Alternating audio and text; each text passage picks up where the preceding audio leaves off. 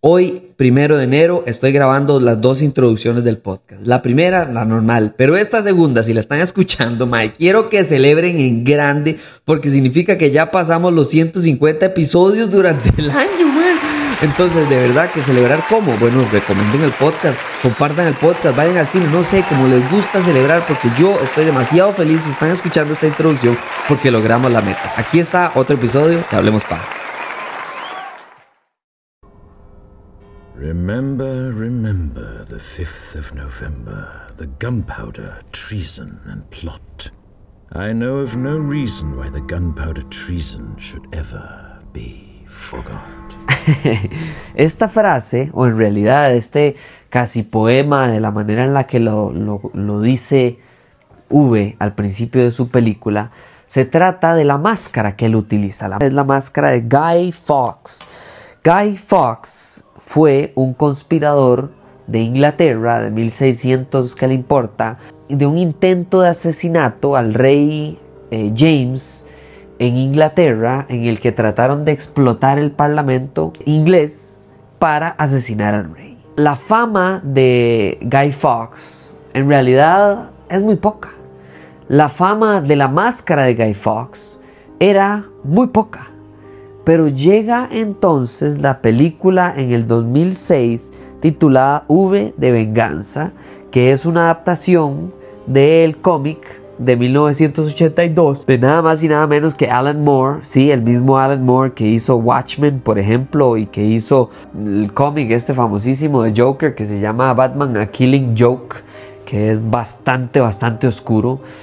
Este señor, de verdad que si hay algo que a mí me interesa hablar de esta película es de cuando una adaptación no le gusta a la persona del contenido original. En este caso es Alan Moore al que no le gustó la creación que hicieron los hermanos Wachowskis, perdón, las hermanas Wachowskis, que son las mismas escritoras de, por cierto, y directoras de eh, La Matrix, sobre su obra, por el sentido de, creo que directamente lo que dice Alan Moore es que le, le faltó ser más cruda a la película. ¿Y a qué me refiero con eso? Bueno, ahorita vamos a hablar al respecto. En el 2006 sale V de Venganza. Esta adaptación claramente es una súper exitosa película cuyo presupuesto de 54 millones eh, dio un retorno de 134 millones. Vamos a ver, solamente es, bueno, no llega a ser las tres veces del, del presupuesto, pero sí es bastante exitosa puesto que es bastante gráfica, es muy muy fuerte y aún así, ¿verdad? No es fácil que mucha gente vaya al cine cuando algo es tan gráfico eso elimina al público de familia. Si hablamos de esta película, tenemos que hablar también, por supuesto, de la construcción del cómic. El cómic de Alan Moore sale en 1982 y se trata sobre un tema central. El tema central es el autoritarismo contra el anarquismo. Eso es lo que quería hacer Alan Moore. Él quería hablar de que qué es mejor o qué es peor. Entonces, la película no lo adapta así. Y esa es la razón por la que Alan Moore no le gusta. Y esto es más común de lo que creen. Famosamente, creo que una de las, de las más vacilonas que a mí me parece interesante recordar es The Shining, la película. No es una película que le guste o en su momento, que bastante fue muy muy criticada por eh, Stephen King porque no le pareció suficientemente fiel la adaptación, no le gustó tanto como él pensó y aún así la película de ahí se volvió famosísima, es ahora de culto y demás, pero pasa más de lo que ustedes creen. Y lo que me interesa hablar de esta película es porque el éxito real de esta película está en el mensaje de la máscara de Guy Fawkes.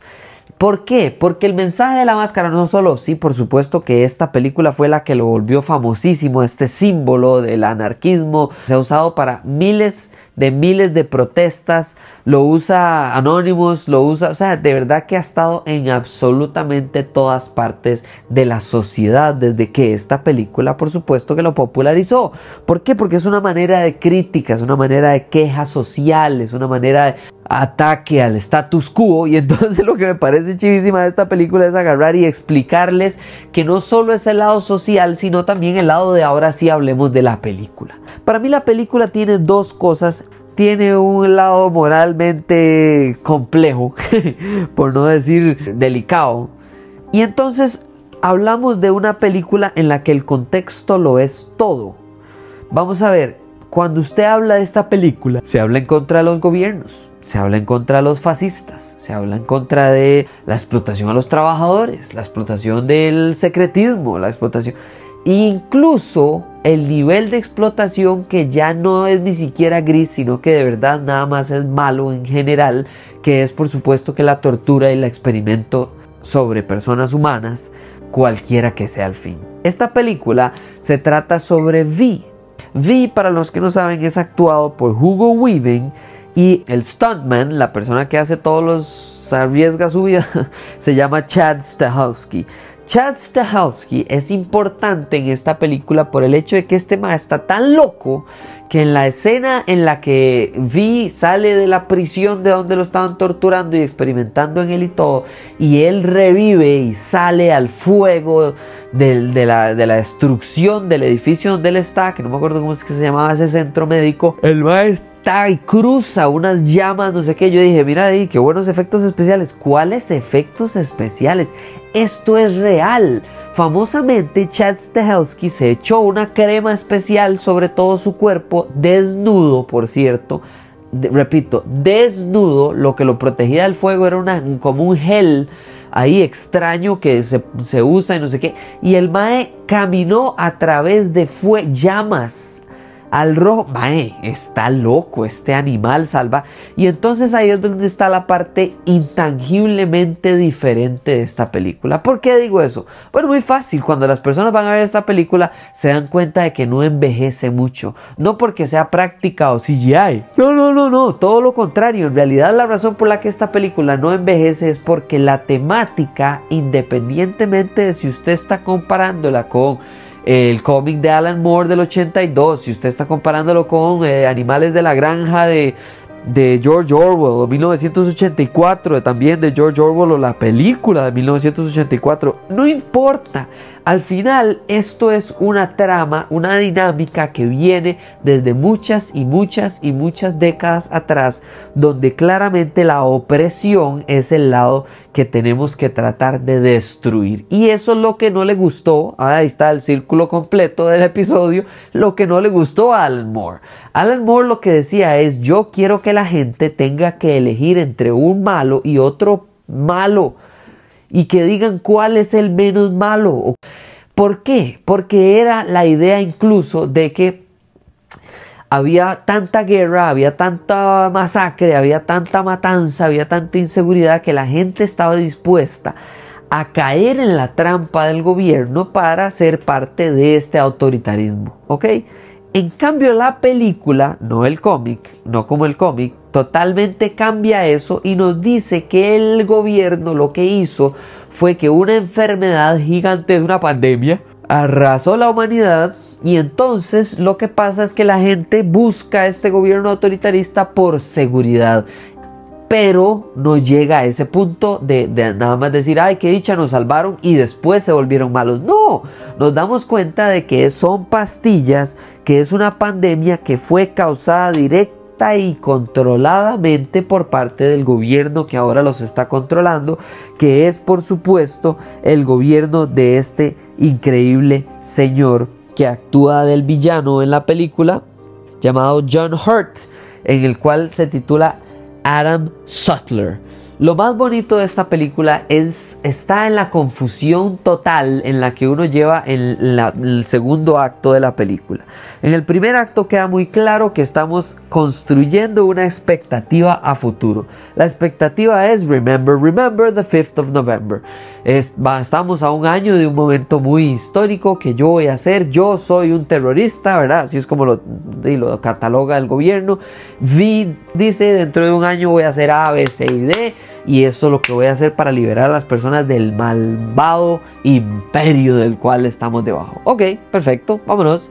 Y entonces no es del mal contra el mal, no es que el anarquismo y el, y el autoritarismo son dos males y yo elijo entre uno de los dos, no. Esta película lo que hace es hacer un caballero oscuro en V. Y V entonces tiene esta misión. Ahora, lo que me gusta es que entonces si el lado moralmente ambiguo no es de autoritarismo versus anarquismo lo que sí hace es agarrar el proceso de, de, construcción de personaje, de caracterización del personaje de Natalie Portman y decirnos, ¿usted cree que hasta dónde puede ir uno?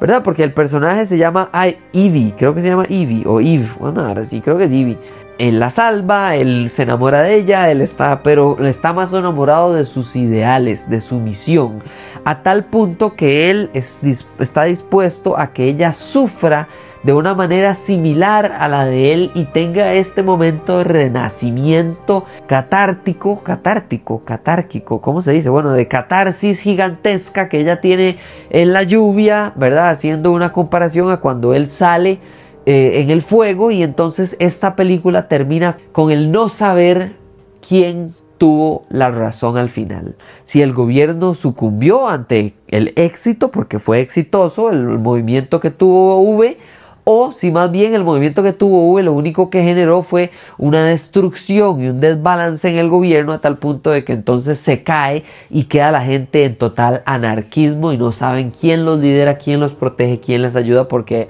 ante ellos, ante, ante la persona y el público general, el gobierno no era tan malo. Lo que era malo era la enfermedad. Ahora no sabían que la enfermedad era dada por el gobierno. Entonces este debate es el que Alan Moore dice no es mi intención con el cómic, pero la película tiene todo el derecho de verdad que agarrar la película y darle vuelta a la ideología de lo que está adaptando para crear otro tipo de discusiones en su público. Para mí esta película es increíblemente buena. Disfruto con toda mi alma esta película, especialmente mi recomendación es ponerle atención a la música de Darío Marianelli. Darío Marianelli es el que también hizo, por cierto, la música de Orgullo y Perjuicio, que también hizo la música de Ana Karenina o Karenina, perdón.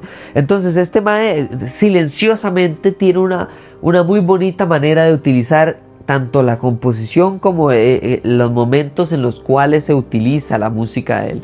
Muchísimas gracias, eso es lo que quería recomendarles de esta película el día de hoy. Ojalá la puedan volver a visitar. Esta película es bien vieja, entonces les recomiendo que la vuelvan a visitar porque me, sorprende no solo que el mensaje es algo que viene desde los 80s y más atrás, sino que también la película en sí no envejece casi nada. Y eso me gusta mucho, recomendar películas que usted pueda ver hoy y dentro de 15 años y aún así no se siente como que es desde hace 15 años, 20, 30 años para ese momento. Entonces, muchísimas gracias por escuchar este episodio. Muchísimas gracias a todos los que votaron que este fuera el episodio que tenía que sacar el día de hoy. Entre este y Van Helsing fue la decisión. Si quieren votar para ver cuál es la película que sigue, por supuesto que pueden irse a Hablemos Paja CR en todas las redes sociales, especialmente en Instagram, donde pongo los, eh, eh, la votación para que ustedes elijan cuál es el episodio que sigue. Nos venimos con más estrenos. La otra semana se viene Napoleón, señores. Entonces, de que estén atentos a las redes para escuchar qué tal esa película. Se vienen rifas, se vienen entrevistas y espero que me apoyen muchísimo. De verdad que se los agradezco todos y cada uno de los días que saco un episodio. Muchísimas gracias. Nos hablamos la próxima. Chao.